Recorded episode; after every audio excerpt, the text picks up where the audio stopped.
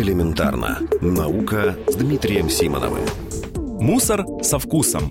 Ежегодно в мировой океан попадает около 8 миллионов тонн пластика. Это не только некрасиво, но и опасно. В первую очередь для морских обитателей, но и для людей тоже. Дело в том, что морские обитатели едят пластик, а люди едят морских обитателей с пластиком.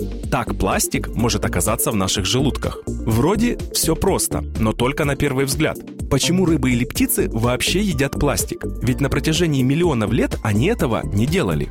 Что касается птиц, то ответ на этот вопрос дает недавнее исследование ученых из Калифорнийского университета в Дэвисе. Все дело в запахе. Оказывается, морские птицы, такие как альбатрос или буревестник, находят пищу по запаху вещества, которое называется диметилсульфид. Дело в том, что его выделяют микроскопические водоросли, так называемый фитопланктон. А фитопланктоном питается криль, которым питаются птицы. В результате эксперимента удалось установить, что частички пластика в океане обрастают микроскопическими водорослями и в итоге пахнут так же, как пахнет криль. Получается, что с одной стороны нужно решать саму проблему загрязнения океана пластиком, но с другой стороны можно создать пластик, который в океане не будет привлекать фитопланктон, а значит птицы не перепутают его со своей едой.